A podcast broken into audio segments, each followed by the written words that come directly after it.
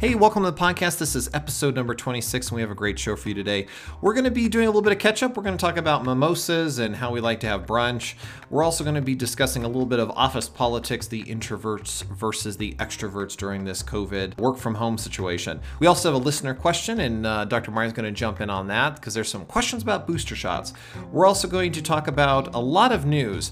Tesla's new robot, the FDA approval of the Pfizer vaccine, people taking deworming medication, Facebook's metaverse for the workplace called the Horizon Workroom. And we're going to wrap some things up with some changes that Google has announced in regard to Android Auto and a lot of turmoil on the Google Pay team. All this and more coming up on the Sunday brunch. Enjoy. Welcome to the Sunday Brunch, a weekly news show where we ask the big questions on the week's tech, science, and medicine. I am one of your hosts, Matt, and I am joined every week by my good friend and co-host, Dr. Marty. How has your week been? Matt, it is always a respite to have brunch with you, and whatever my week had been, it becomes 10 times better when I am having a mimosa on a computer screen across from you. Yeah, if there's any opportunity to drink during the brunch, I'm always fine. And now, are you a mimosa purist? Are you strictly orange juice and champagne, or do you mix the juices? Yeah, I have a problem. Sometimes the spirit of Martha Stewart will kind of possess me, and I will make like mango mimosas or like a Bellini. And then I'll try finding interesting exotic fruits to cut into fun shapes to put on the sides of the glasses. Like, I might really go a bit. I have friends that tease me so much because when there's a brunch drink involved, I'm not a mixologist or whatever one might call somebody who really invests in this. But brunch to me is a time of that. If you're going to serve a drink, there's no prettier meal than brunches because there's so much fruit that's available, including with the drinks. So you get bright colors mixed with greens and with bubbles and nice sounds. Like, it's a really nice meal. So I like to add to that drink side of things a lot of color, and to me it's an aesthetic experience. How snobby was that?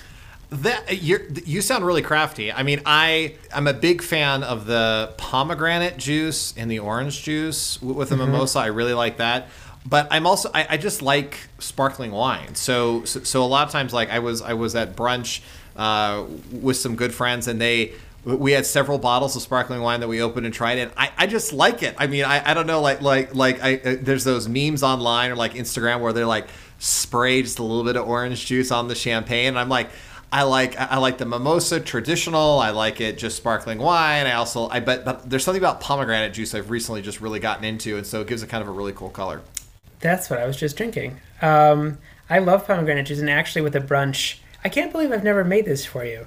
But I will do full spreads of fruit that are cut in like all kinds of shapes, and they're beautiful. And then I will put out little bowls of pomegranate seeds to just snack on as like a thing with a big spread of nuts. And I mean, to me, that's how you start a brunch. You know, that's your entryway. And then you do your other things that you serve in a very communal way. I love serving brunch. I love it. Yeah, my so these good friends of ours invited us over for brunch, and they are listeners of the show. But I mean, it was just really good to hang out with friends, and they had like cinnamon rolls and bacon and crepes and everything. I'm like, who doesn't love brunch? Like, it has all these really great components, and we talked for hours. It was just good to kind of be in the same space with somebody. Yes, and that's how I feel about my week. So it happened. I'm glad it's over. And there were some real high points to it, and there were some really not high points to it. But I'm back at work full time. I am in the here in Southern California, school season starting up again, so we're starting to get into that space, and our meetings are starting, our retreats are starting. You know, the ones where someone throws a ball to you from across the circle. Terrible. And you then have to throw it to someone else, and then they realize that you do in fact throw like a girl, and you're like, no. Someone get it really quick, or you just give it to the person next to you so that nobody could tell. I'm looking forward to all these great things. How are you doing, Matt? You know, I'm doing good. It's been funny. So over this week, you know, in my office, So people are working remote, but you have the problem of what do you do with your old office? So, you know, my office is kind of going through this transition phase, right? Like they're going, you know, some people are saying, you know, I need to come in once or twice a week. And other folks are saying I can be 100% remote. And so I went and actually like cleaned out my old space, which was fine. You know, it took me about an afternoon to be able to collect all my stuff. And so, you know, other people have been kind of coming in and cleaning out their offices. And we're going to go to this hoteling model where you check it out. But it's really funny. I still have some people in my office who are like, I don't know if this remote thing's going to work. And it's this camp that continues to want to pull us back into the office. And it's been very interesting on these meetings I've had because they're like, we should really have some more in-person meetings. And now with Delta, they really can't do that anymore. We're actually kind of going back to the more you're wearing masks in the office full time and everything. Yep. But it's a very interesting dynamic because you see all the introverts who are like, I'm good. I've moved out. I'm good. This is the greatest thing ever. And then you have this one person like, I don't know. Maybe we should talk. Maybe we should revisit. It's always a revisit. Can we revisit maybe like 3 days a week people are coming back in or 2 days a week? And it's like, unfortunately, like right now, it's like 90% of our workforce is leaning towards remote, and they've been very successful at it. And I will give credit to the introverts who like sneak in when other people aren't around, clean out their office like I did, and then like move out. And people are like, your office is like completely, everything's out. When did that happen? I'm like, oh, it happened like Thursday. It's like I went in there and got all my stuff and everything. But there's still this sort of like dynamic within these teams about folks, you know, really want to come back in the office. And I also, in sort of the conversations I've had, there's some folks who are like, listen, I'm, you know, I have a family in a 2-bedroom apartment. I can't get any work done. And I really like coming into the office because then I can focus on my work. And I totally understand because I'm in a very privileged spot. I have a house. I have my own. I built a studio. I mean, I built all this kind of stuff. And so it works really, really well for me. So I recognize that there's some really legitimate reasons, but at least with these team members, it's all about, well, I really like seeing people. Is there any way we can kind of force people to come back in once a week? And all the introverts are like, no, we're not going to do that. I'm in the opposite camp of you because I am the non-introvert. I'm the extrovert. And so I love going into work and just, even if I see one person as I'm walking by, I'm like, oh, you know, like light from heaven shining down. There's another human being. I'm so happy it actually happened. I saw someone. But I do think it's really unfair to be assuming that if people aren't at work, then they must be goofing off.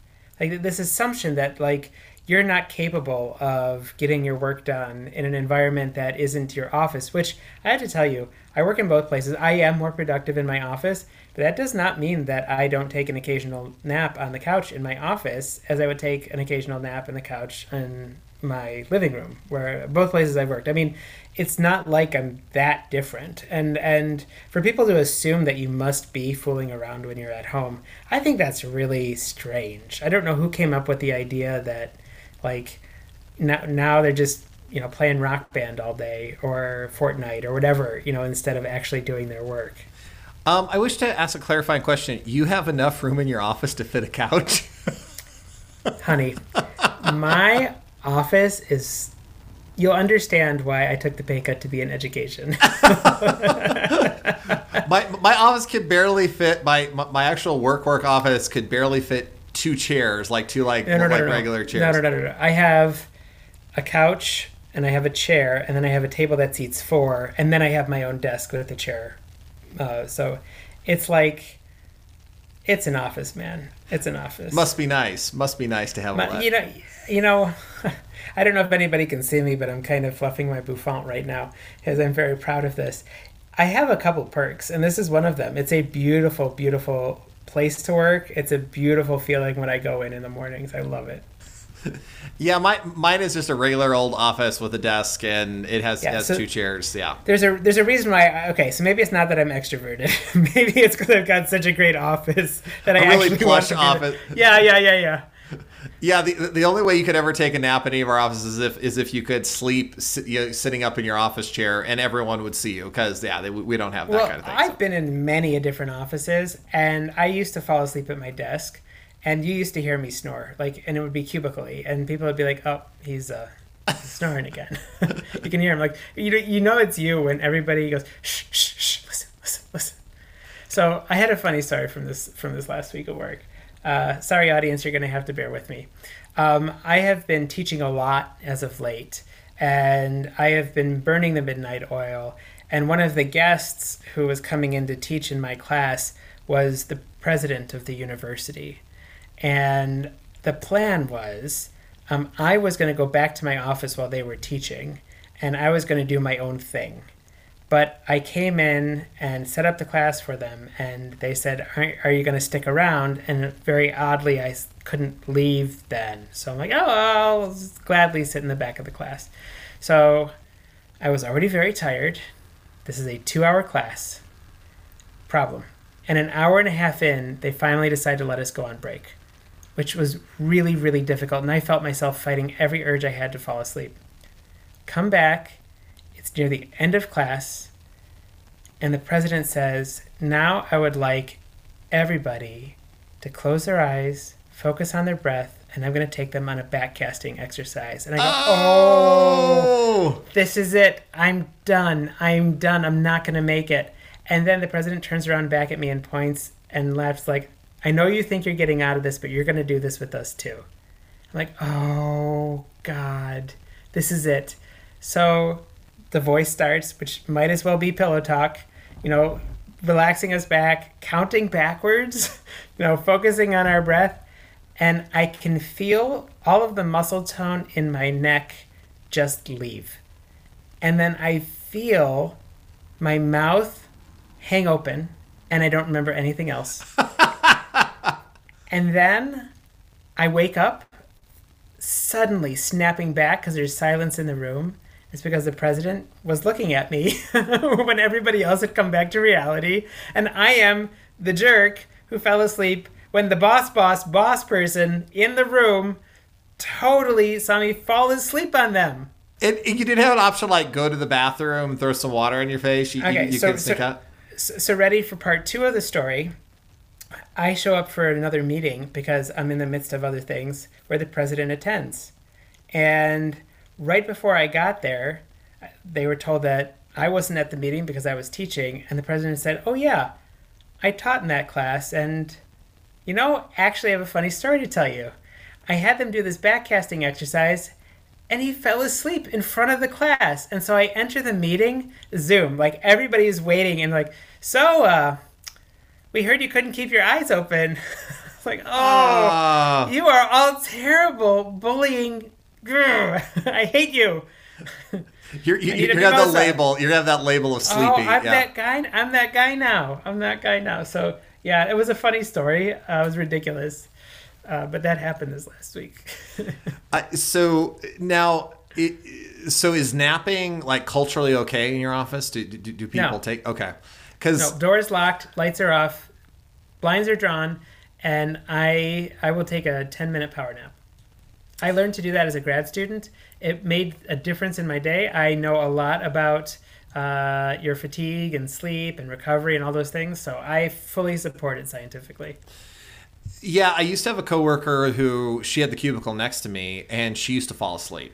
And she used to put her head against the monitor and just pass out. And she wouldn't snore, but at first glance, I'm very tall, so when you would walk by cubicles, you could sort of see if somebody was playing solitaire. But at first glance, I would get concerned because it's like, how often do you see somebody who has their head resting against the monitor, the computer monitor, you know? And then so it's like, oh, you know, she sort of nods off at about 10 o'clock. And she wakes up at around 11 and then goes to lunch. Oh, my God. An hour? Yeah, an hour. And so she would just sort of lean forward, and then just like the monitor would just sort of hold her head. And then she would. And it was interesting because like at night or like after somebody leaves, when your monitor's going to standby mode, you could see the head print on the monitor because it would just start and it would push her hair up a little bit. And God. But I think she would just get tired and sort of nod off. But yeah, I had that, and then I had a CIO that used to take naps. He would actually fold his arms and put his like head in his arms, and it would be in big staff meetings and everything. So yeah, he was nicknamed Sleepy all the time. So no, I'm not that person. I'm usually pretty good. It's been a long time since I've done that, but I lost it this week. Anyway. It happens all of us. Yeah. Little tangent there, but I like to share. Well, actually, you know, I when it happens to me, it's usually staff meeting, there's a projector on, and it's warm. And so I have like a couple hacks. One, for what I think somebody told me that chewing gum can help. And so usually I have some gum in my bag that I'll do. But usually I usually get up to either get a cup of coffee, or I'll just like get up and go to the bathroom, and just the physical movement of going to the bathroom and sometimes can help. But if it's a warm, like small conference area where it's just warm and you're kind of packed in there, and then it's like you're just looking at a slide deck, it's like, oh yeah, it can make me very tired. Oh, it's so rough. It's so rough. Well, Dr. Marty, we actually have a listener question for you. Yeah, that's fair. Yeah. So the listener question, the person decided actually said that they prefer to stay anonymous, but they wrote in and said that after listening to the show, they had a question about the booster shot. They said that they had actually received the Moderna vaccine, and they said their parents did as well. They said, is the booster shot going to be like you have to wait till the Moderna booster comes out? Or is it because, like, if it's Pfizer, you need to stick with the Pfizer booster, Moderna, you need to stick with the Moderna booster. It was their question of, like, are we going to be expected to sort of mix and match, or wait until whatever vaccine we had or whatever company produced our vaccine? Should we also get the booster? So that was a question for you. That's a fantastic question, actually. That's one that's going to make me scratch my head. I can tell you with a bit of certainty, without it being factual, because I'm not the one making those decisions. But all of the tests that are being done on this are going to be to where the booster is extended for permission. And so people who've had Pfizer are going to be given a Pfizer booster, and Moderna is going to await the approval of getting a Moderna booster as well. And so if you have the Moderna, they'll do that. Now, that's trickier, because one would think that, you know, logically, if you had the Pfizer, could you then just get the Moderna after? And there hasn't been any kind of FDA approval, emergency or otherwise, for people getting mixed doses of Pfizer and Moderna. There are cases where people have gotten mixed doses of Pfizer and Moderna, and it turns out that one of the things that people are finding is that mixing between the two mRNA vaccines, tends to create a little bit better of an immune response than having the same one both times. But that being said, that's not definitive, that's not recommended. When the FDA starts recommending or allowing a certain kind of authorization, then it's because they were testing for that specific question, and because they didn't test specifically to see if you could use Pfizer with something else, then I don't know. Now, it's possible that Pfizer had asked specifically for authorization for anybody who had any kind of vaccine previously, including Moderna. I doubt they did. I think that this is going to go to Pfizer folks first, and it will eventually be extended to either those that have Moderna, but you better believe that Moderna is going to be fighting for this too. And I have a feeling that once Moderna does, then it will be similarly extended. For those people that are in the immune compromised category, or they're in the health worker category, or they're in the elderly categories, where this is going to be open season soon, like everybody come in. If Moderna doesn't look like they're going to get the approval soon, I could see this being extended very, very easily via Pfizer. So the very correct answer is I don't know. I haven't read it that closely. My pretty certain answer is that it's if you've had the Pfizer shots. Pretty certain, I might be wrong. And if I am, I'll come back next week and say it. Soon, I think Moderna is going to also be okayed for the additional dose as well. I'm pretty sure they will. If Pfizer can... It's in the interest of the government to have people getting boosters right now, because that booster is there to keep the healthcare workers working in the medical care facilities without being out sick with COVID during this next spike of the season. So those healthcare workers need to stay healthy. That booster will help them keep healthy above all else, because there's so many people that they will be treating and exposed to. And so if those folks need the Pfizer shot, even though they had Moderna to begin with, then I think the FDA will find a way to make that work as well. Great question, though. Really good question. Yeah, and just as a reminder to all of our listeners on the show, stay tuned to the end of the show. There's all of our contact information. You can reach out to us via email. You can drop us a voicemail. And just like this listener did, wanted to remain anonymous, you can totally remain anonymous, or you can put your name inside there. This person was very clear they want to be anonymous, and they asked him the question. So we love listener questions. So please feel free to send those in, because we always like taking a look at them, or just your comments. So it's always good to see that. But let me look into it also. Like, I don't, okay. I've, like, as I'm thinking about it, like, it might be that Pfizer's okay for everybody, and I don't know offhand, but my hunch is that it's not yet, but it will be soon. But let me take a look at it, and we can give you a more confident answer next week. For sure, for sure. Now, in the rundown, we had a lot of interesting news stories, so both medical and technology, but I had to bring this up just because it is everywhere. I've gotten so many comments and questions about, because I'm a robot guy, everyone's asking about the Tesla bot. So, Dr. Marty, did you happen to see the Tesla bot announcement? I didn't see it. I heard about it. I heard it on the radio. Yeah. So Tesla has sort of a AI event, and it's like Tesla's AI Day. And if you've been following Elon, you know, he kind of has a weird history with AI, because at first he was like, AI is terrible and it's going to be the end of us and we have to be very cautious.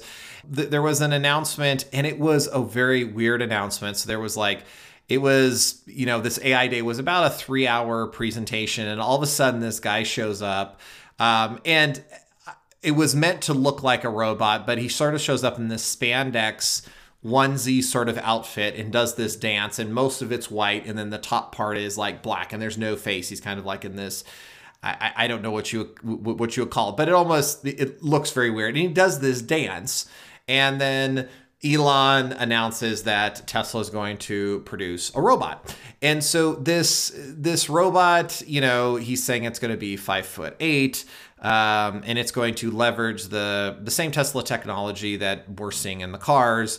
And he is saying, hey, it's going to be out in 2022. Everyone in the tech industry burst out laughing when he made that announcement to say in 2022, we're going to have these robots in our houses.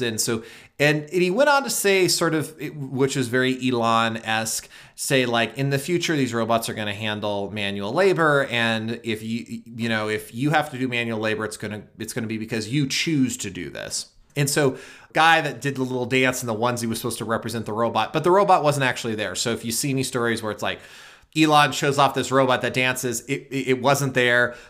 He kind of, I don't think he jabbed at Boston Dynamics, but he sort of, you know, because Boston Dynamics has a lot of robot videos and is showing off these things. People were asking me like, what do you think? Because, you know, you make fun of Elon, and I do. You know, he is a very successful business person. There's no doubt about that. What he's done with the Tesla cars is very impressive. But when you're asking me, are we going to have these robots that, like, we've seen in sci-fi movies that are like the butler in our house? It's like helping us with things. I seriously doubt this. And I laughed when he said 2022. And I've told people, I'm like, Elon often says, here's the goal that we're having out there. Model 3 was delayed. Cybertruck was delayed. His solar shingles, he put a date out there. We haven't seen that.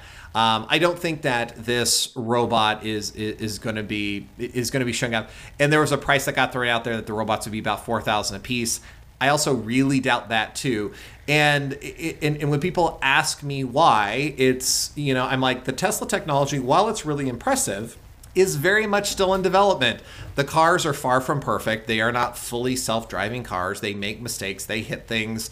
We have seen some really unfortunate stories of them catching on fire. We've seen this kind of stuff where it's coming along, but when he says it's autopilot, it's really not fully, you know, autopilot. And the idea of a completely autonomous robot in your house that can lift things, that can make decisions and assist you, right? That's very sophisticated technology that is more than a car going down the road. That's evaluating other cars.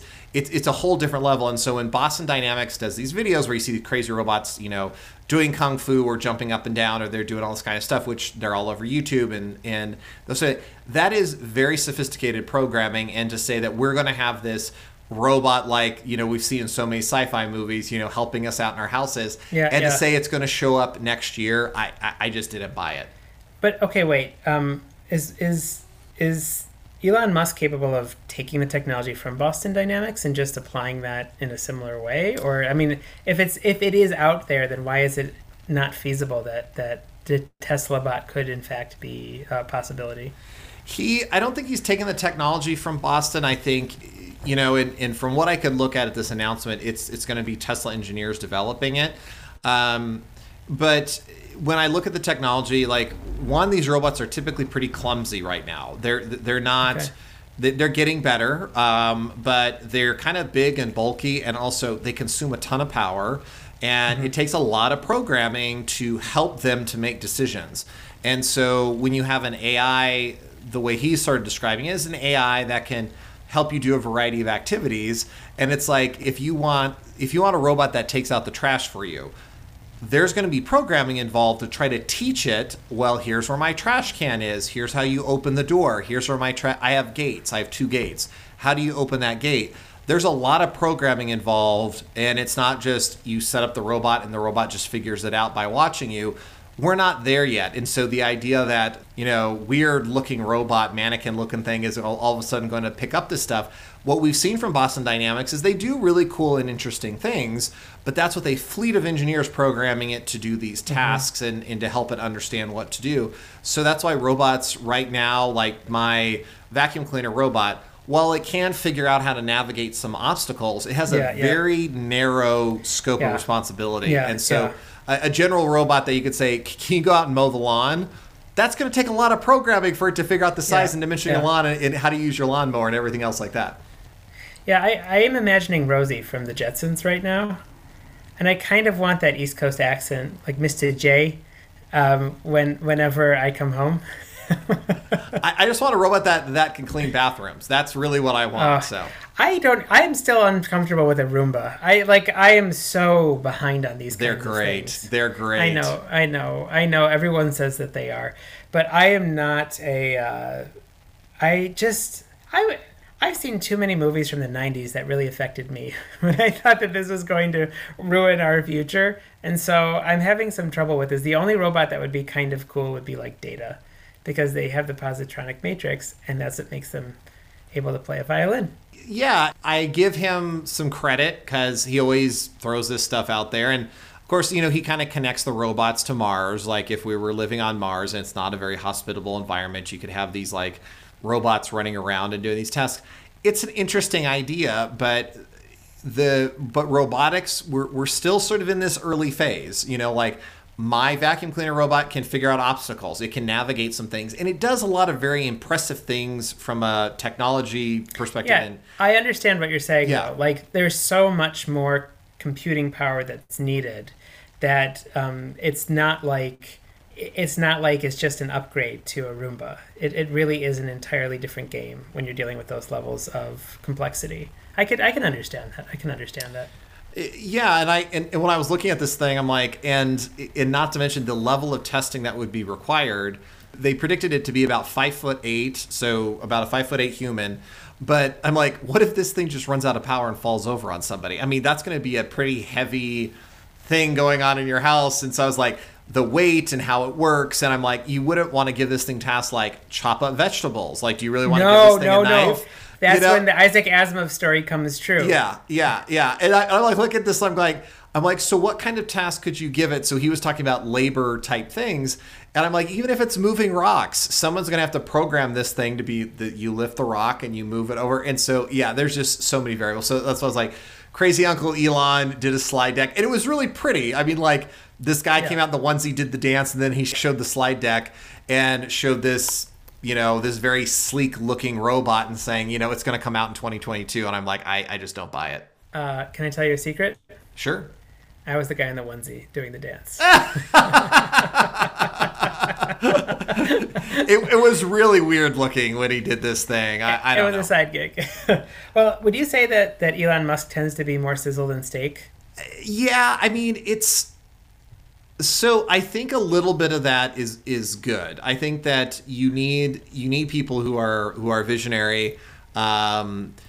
But I think that he's starting to get a reputation of being a little bit more sizzle than being able to deliver, and I think we see that in a couple of his ventures. I think he's notorious for setting dates and not being able to deliver on them, but he often does get a product like the Model 3. It was really behind. He couldn't quite ramp up to be able to meet demands. And the Cybertruck, like I have a coworker of mine who put down a deposit on a Cybertruck. And we see it, we hear about it, but we haven't seen it being mass produced. And so, but I think if it's going to hit the market eventually, the market will just have to wait. But I think people got really interested in boring, like those Tesla tunnels.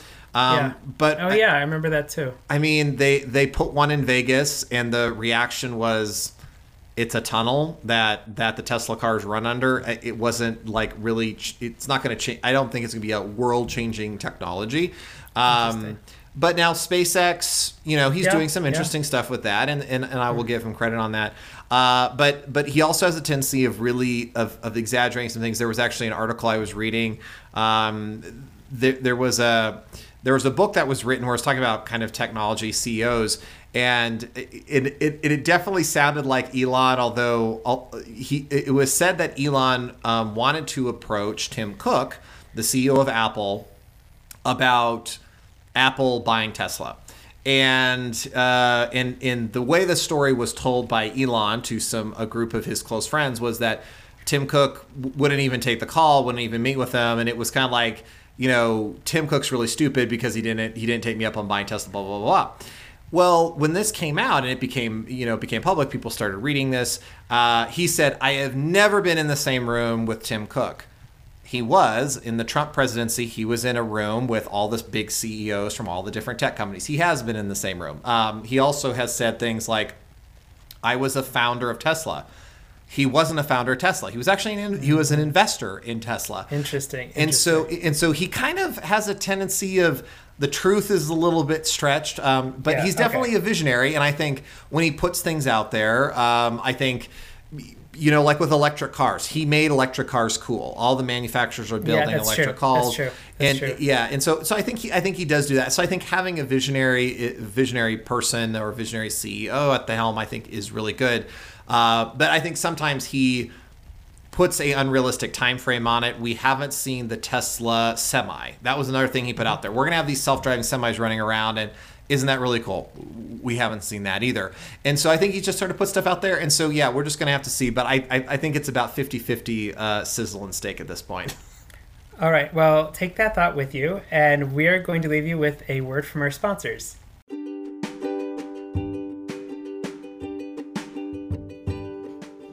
This week's episode is brought to you by Wet Panda Dry Bags. It's pretty basic to think about dry bags, but it's so important. When we're headed out to paddleboard or we're headed out to hike, I reach for my dry bag all the time because, I have a digital camera, I have different equipment with me, and I am not always confident that my backpack is completely waterproof. So I just tuck it into my dry bag and I know that it's going to stay safe. And I even pack a Wet Panda bag in my gym bag because, if I'm swimming, I can toss my swimming suit into the dry bag and close it up. And I know that the rest of my bag isn't going to get wet and nasty. So check out Wet Panda. They are exclusively sold on eBay. Just search Wet Panda Dry Bags and look for that panda paw. Thank you so much, Wet Panda, for your sponsorship of the Sunday Brunch. All right, we are back, and we are back with an addendum. And that addendum is for that question that came earlier from one of our viewers. The Pfizer booster will be available to both Pfizer and Moderna recipients, and so that should be available to both, according to NPR, and that does make sense for especially the healthcare needs. But we will follow up with this more. I didn't want to give you the wrong information. It does take us into the COVID corner, though, which is our favorite place to hang out. And this week, if you've been paying any attention, the FDA has now approved I don't know if it's Pfizer and Moderna. It's definitely Pfizer for for regular FDA authorization and not just the emergency use. And so that means that there's going to be a lot of systematic changes that go into effect. Like the military can now require that all of the people serving have that vaccine. It's kind of like when you have people going to school and the MMR is required. Same idea. Now they could say the COVID vaccine is required because it's also been through the rigorous testing of the FDA to say, let's trust us here. This works. Get vaccinated. So I think in terms of the requirements that are there, per the last administration, a lot of there wasn't a federal mandate on it. It was very parsed out into local communities and states. Now there are questions on what kind of groups are going to require this versus others, if they're going to be working unions that are going to require it or ask for that as a means for them to work. They're going to like something like the military. So we're going to see now that it's been broadly authorized that it is probably going to be much more common that it's a requirement. So with this news, do you think it will help with some of those that are a little vaccine hesitant? Now that it has the full FDA, do you think it's going to help with certain members of the population? I mean, there were some people who were concerned that was the, or at least they stated that they were concerned that it had only received emergency use authorization. So it's possible that there will be an uptick. I think that there's kind of a confounding of folks that like there's a mix between a distrust in general of a vaccine, and so they're not really sure if they can trust any vaccine, and then there's kind of a political component to it, and there's a rights component and liberties component. So I think that there's more of a Venn diagram effect, that this is not going to be the thing that really makes it a big movement of the needle, but I think it's certainly possible. It's okay. Certainly possible. Yeah, because I thought I had read that there were some people who are like, I'm a little iffy until there's full FDA approval. And yeah. And I'm certainly hoping that for this population, if that's what was holding back, hopefully this will be a green light for at least some folks to go there and get the vaccine who were holding back a little bit. So, well, no, that is definitely some awesome news. I know I was really excited to hear that, because I'm like, hopefully that'll mean like access for children, that it'll be a little bit easier. Do you also see this approval meaning that'll sort of change processes for youth as well? I mean, I think they have to go through their own tests on is a vaccine safe and effective for youth. And I don't know to what level they've been doing that. I don't know to where they are right now. I mean, once they know, that will be out immediately, because that's the really the large spread, demographic right now. So people are concerned, especially parents, that it's true that it usually doesn't have as severe symptoms in youth, but because Delta is what Delta is, we're getting higher numbers than with the previous version of the virus, and so it is a real concern for people that have school-aged kids, especially that 5 to 12 range. Now, so speaking of COVID, we have to bring this up because it's been sort of a funny punchline. There was an article that was like that said, "You are not a horse," and this was via the Guardian. FDA tells Americans to stop taking dewormer for COVID. So, what are your thoughts on this? Yeah, I mean this. One of the problems, so there's this drug called Ivermectin, which is like an anti-parasitic drug, that when there are trials that have gone out to suggest that at the level of in vitro, which is a dish of cells, it's really test tubes, that it looks like there's some promise for one of these drugs. So there are tons of drugs that went through this kind of testing against the COVID virus, then people like flock to it. And this is one of the early things that happened with, if you all remember, hydroxychloroquine. And, there's this big rush to hydroxychloroquine, and people were giving hydroxychloroquine and yada, yada, hydroxychloroquine. And the truth was, in science, this is very true, things might work in a dish that don't at all translate to your body, and it might not work at all inside your body. And so it was very, like the gains were not very good inside your body for hydroxychloroquine. And they hadn't determined that the gains were very good for ivermectin. But this antiparasitic drug, while it is available to people, it's also available in veterinary doses. And you have to understand with veterinary doses, there's two big differences. One is the dosing. And a horse or an elephant or whatever are much, much, much, much, much, much larger than us. And so the amount of drug that one is taking with a pill intended for a horse is it, like, we have no idea to what level that could be damaging to you. The second issue is whether or not the materials that are packed, like the inactive ingredients for an animal versus a human, might also be different. It just is a different regulation. And I don't know to what level they are with ivermectin. But that also, we don't know how it's going to react with the human. And chances are, it's not even a chance. I don't know. I just don't know.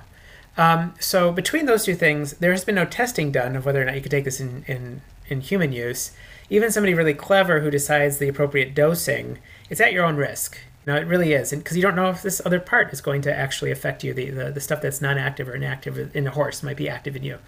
So there's been a run on ivermectin, and people are trying to get it in these veterinary markets for pills. And the FDA is just like, just stop it, stop it. We don't even know if it works. We know that, like, the test tube worked, but it doesn't. We don't have this kind of expansion into the human use. It might one day, but it doesn't seem like it is going there. I mean, there have been other meds that have actually gone that route that have been much more successful. Like the dexamethasone was used that way. It was used for something else. It's widely available. You could also find that in animal use. It's similar. You don't want to use the animal one because it's meant for, those two reasons. But they went through all the tests to see, okay, it works in a test tube, it works in a human. Awesome. Let's do it.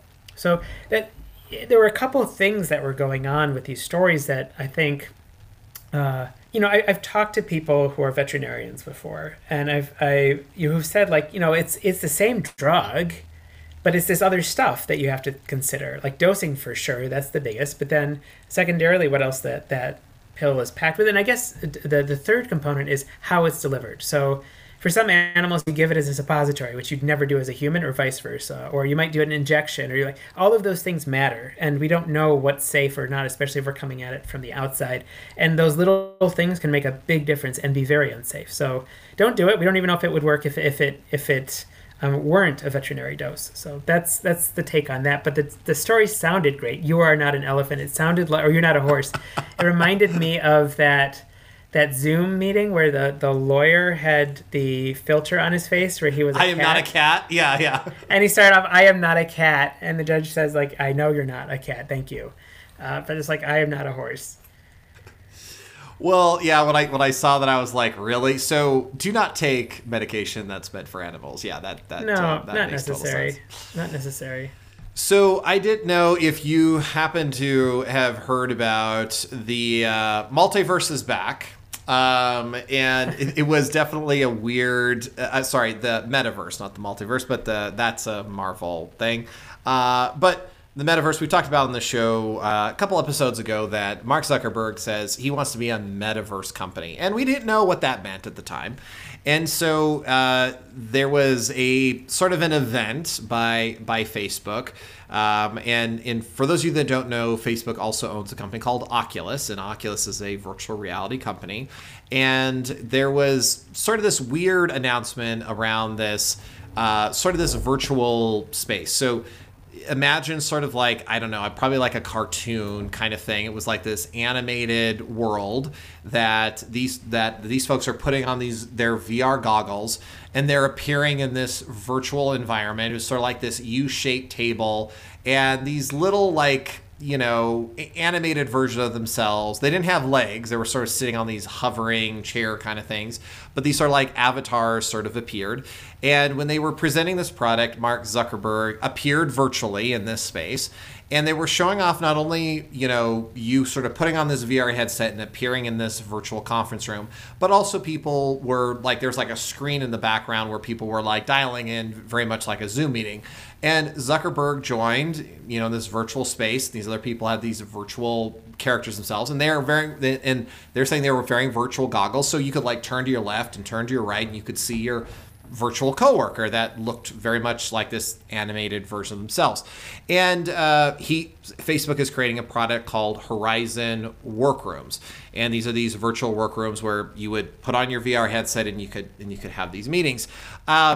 It was interesting, and he was talking about how people will work in these virtual spaces and you could collaborate. He was also discussed how in this virtual space, you could have multiple monitors open at the same time, you know, instead of like in your normal office where you have maybe have one or two, you could have these big monitors and create kind of this virtual workspace. And so it was interesting. I mean, it was what I watched it and I was like, huh, this is really cool. But I just don't see this translating into like my workspace. I mean, I think that it was a pretty big leap for us to be on video all the time and to, you know, present using all this technology, Jamboards and all this. And we still have lots of different technologies, Zoom, and we have meetings, all that kind of stuff. And it took a lot to kind of get this technology to work and to work well. And it still doesn't work that great. And not to mention internet connections, those type of things. But the idea of you having a VR headset and joining in this virtual space, does it make collaboration easier? I didn't think so when I saw it, but I was kind of curious on what your take on this story was. I don't have a whole lot of take on it, other than, I mean, I kind of like, as you talked about, I kind of like the way things are. I'm so nerdy. Like, I'm bad at VR. Like, I get dizzy with VR, and so it can make you sick. Yeah, I'm that guy. I've used it a little bit, like with the Oculus kind of thing, and it's fine, but it's not my cup of tea. I actually like, as you pointed out, like this kind of 2D world. I've been told that what's the name of that thing where you can it's like One Life or something. Second Life. Yeah, Second Life. Yeah, I used Second Life back in the day. Yeah. I was a big Second Life user. It kind of reminds me of that idea. Which has the potential to be interesting. I don't know if we're gonna go there or not, but I kind of like separate. I like in this way. I like compartments. You're either real or you're not, and if you're not, it's kept. Like I still like playing highly stylized video games that are like two dimensions, like intentionally two dimensions, rather than the three-dimensional kind of first-person, especially first-person shooter, I can't do at all. But like I like either thinking of it as two dimensions or it's my real life. Like that's what I want. I don't want anything in between. And I kind of feel the same way. But this is a personal preference, and I don't know if that's how everybody feels. I know people do like the idea, and when you bring in this virtual reality, yeah. Like you say Second Life, and it takes you back to that. And I mean, it does sound interesting. I just don't think that it's my cup of tea. Yeah, and for those of you that don't know what Second Life is, Second Life was, and Marty, help me out if I get this wrong, but when I used it, you created a virtual avatar of yourself, and you could interact with this world, and this isn't unlike many of the gaming scenarios, but you would have this Second Life, and you could fly, and you could visit other towns and cities and those type of things.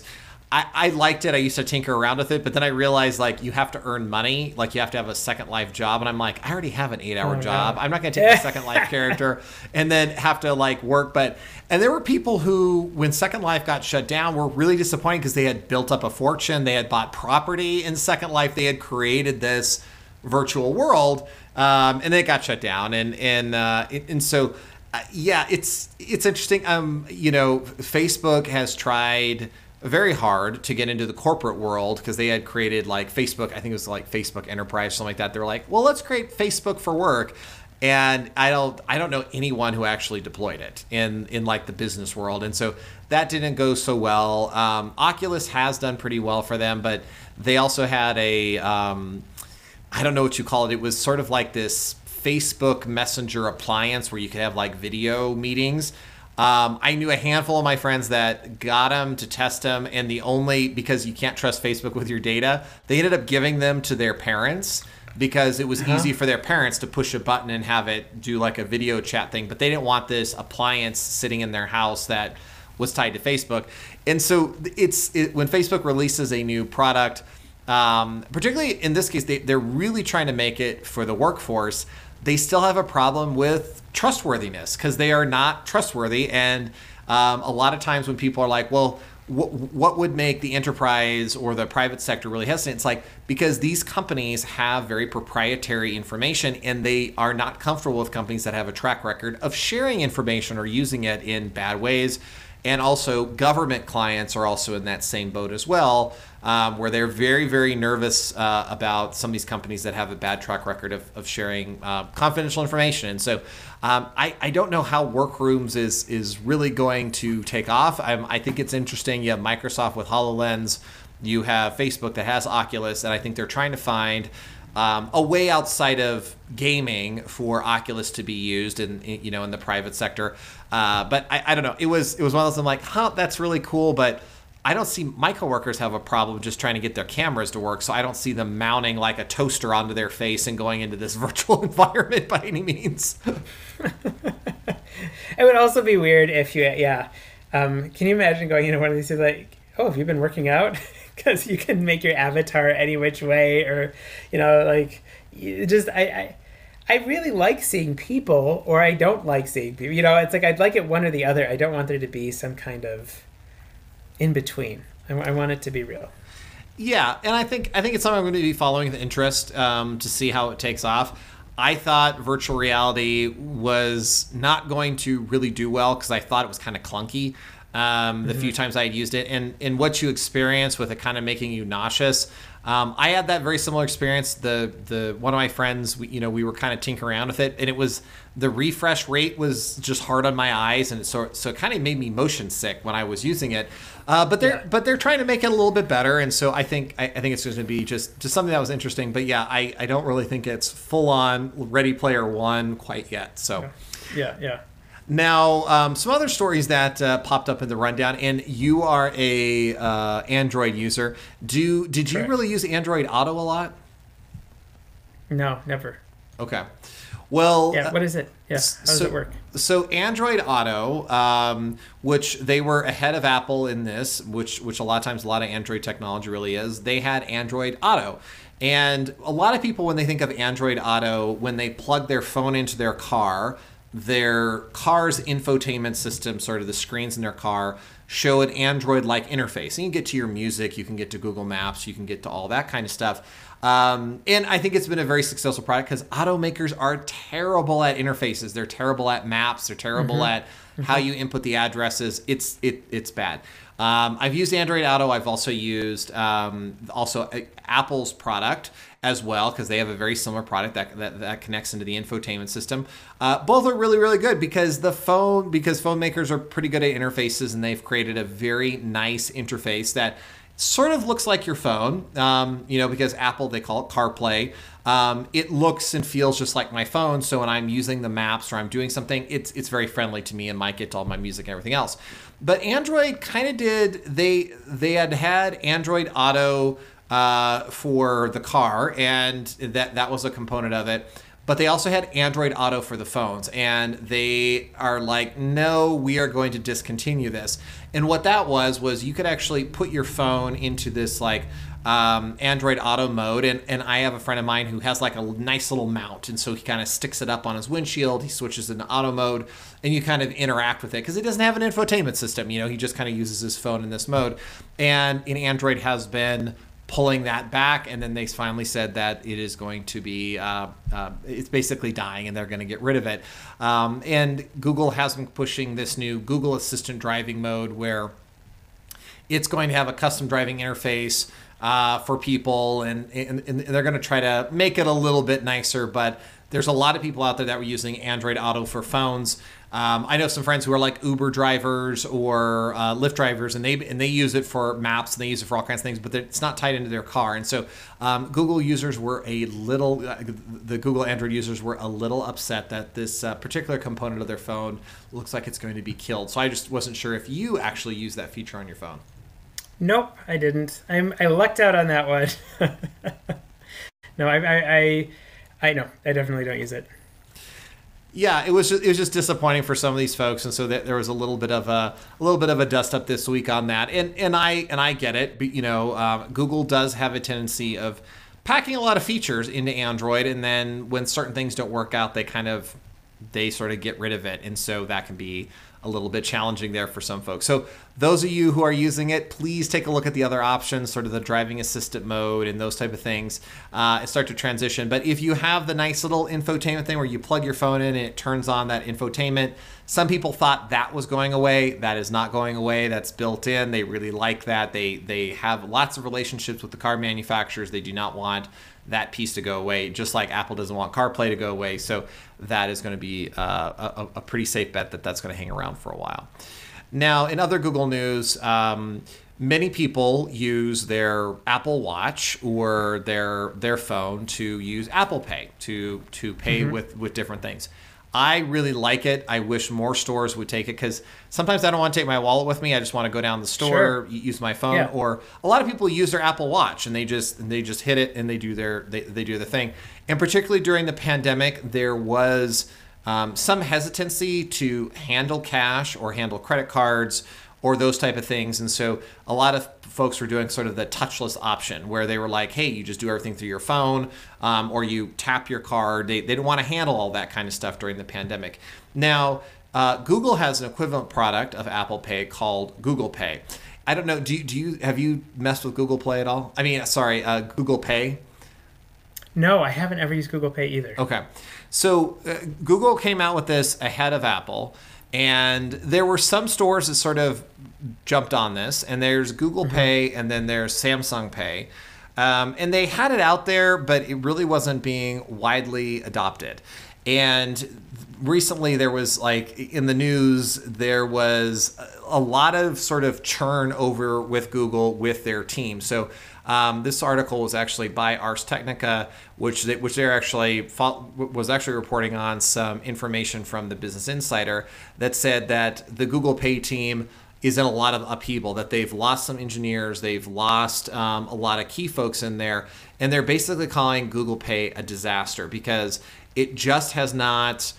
It just sort of hasn't worked out for them. And when you look at sort of the market share, Apple Pay is 92% of the mobile wallet transactions by brand. So Apple is just killing it. And so, and since this is really, Google should be killing it. Like they should be taking, they have tons of phones out there.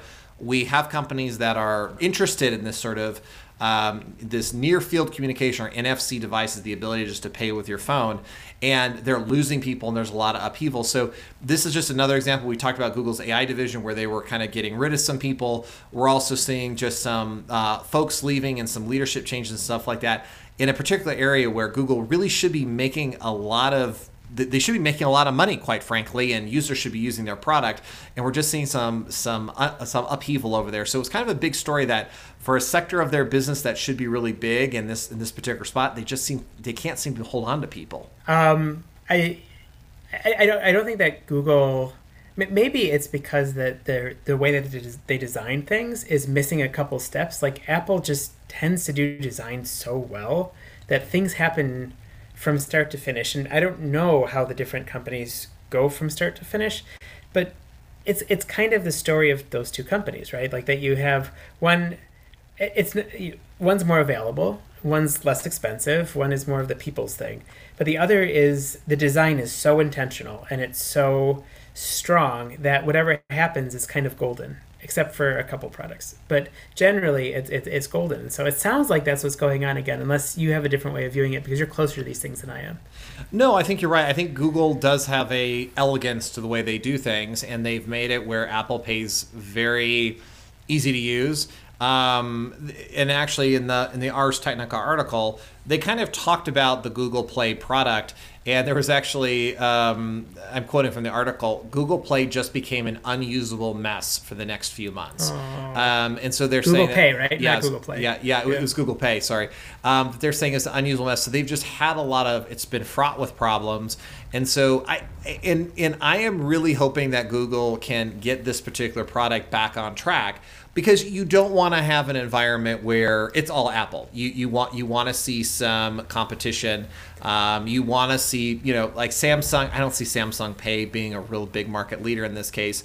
But I do think for Google, it's always like Google and Apple kind of fighting each other. So I really hope that Google Pay can kind of get the product back on track, because I think these NFC or these touchless options for payment is where it's going. I mean, my friends love tapping with their watch at Target. I know many people are like, I'm out for a run, I want to buy a bottle of water someplace, and they don't want to carry their wallet. Especially now, because you don't want to have your hands all over someone's credit card thing, and it feels way better to do that. Yeah, and many places are going to having your ID on your phone, and they're just kind of saying your phone is sort of your whole world, and so why wouldn't we have payments be better? And I also really recommend people use it because the actual transaction through Apple Pay is more secure. So if you're paying with your phone, the way Apple does it is the moment it does like your Face ID, or if you're still using your fingerprint, in that moment, it sends a unique token to that credit card machine to pay, and then it proceeds to process the transaction. You typically get some sort of notification that says, I spent $12 at Walgreens. That token is unique to that specific transaction. So if the vendor you're doing business with is compromised for some reason, that token can never be used again to take money out of your account. It was only for that moment. And so it's a more secure form of payment. So I really hope that Google can kind of fix this problem and get better out there, because I think that, particularly with, we hear about all these breaches, I would rather use Apple Pay and know that, hey, Target got compromised or any of these guys, and I just know it's like, okay, I don't have to worry about getting new credit card numbers or monitoring them real closely, because it was, all those tokens have expired essentially. And so, it was a little bit of a shame to see this article, to hear that there's just so much upheaval and churn over there. Yeah, no, I completely I hear you. This world is so crazy. Things move so quickly, and like the littlest thing can make the biggest difference. And so, yeah, no, I'm with you on all of these things. So as we are rounding out for the hour, I want to ask everybody to continue listening, to subscribe, to contact us. We love to hear from you. We will have our contact info after the show, as we always do. And I'd like to remind you, as always, to keep eating brunch and then change the world. Thanks for listening to The Sunday Brunch. Before we go, show some love to our podcast by leaving us a review. You can also follow us on Facebook and Twitter, or you can check out our website at sundaybrunchpodcast.org. You can also reach out to the podcast via email at thesundaybrunchpod@gmail.com. That email address again is thesundaybrunchpod@gmail.com. You can also leave us a voicemail, and this is for U.S. callers only, at area code 970-627-7445. Again, that phone number is 970-627-7445. Thanks again, and we hope you will join us next week.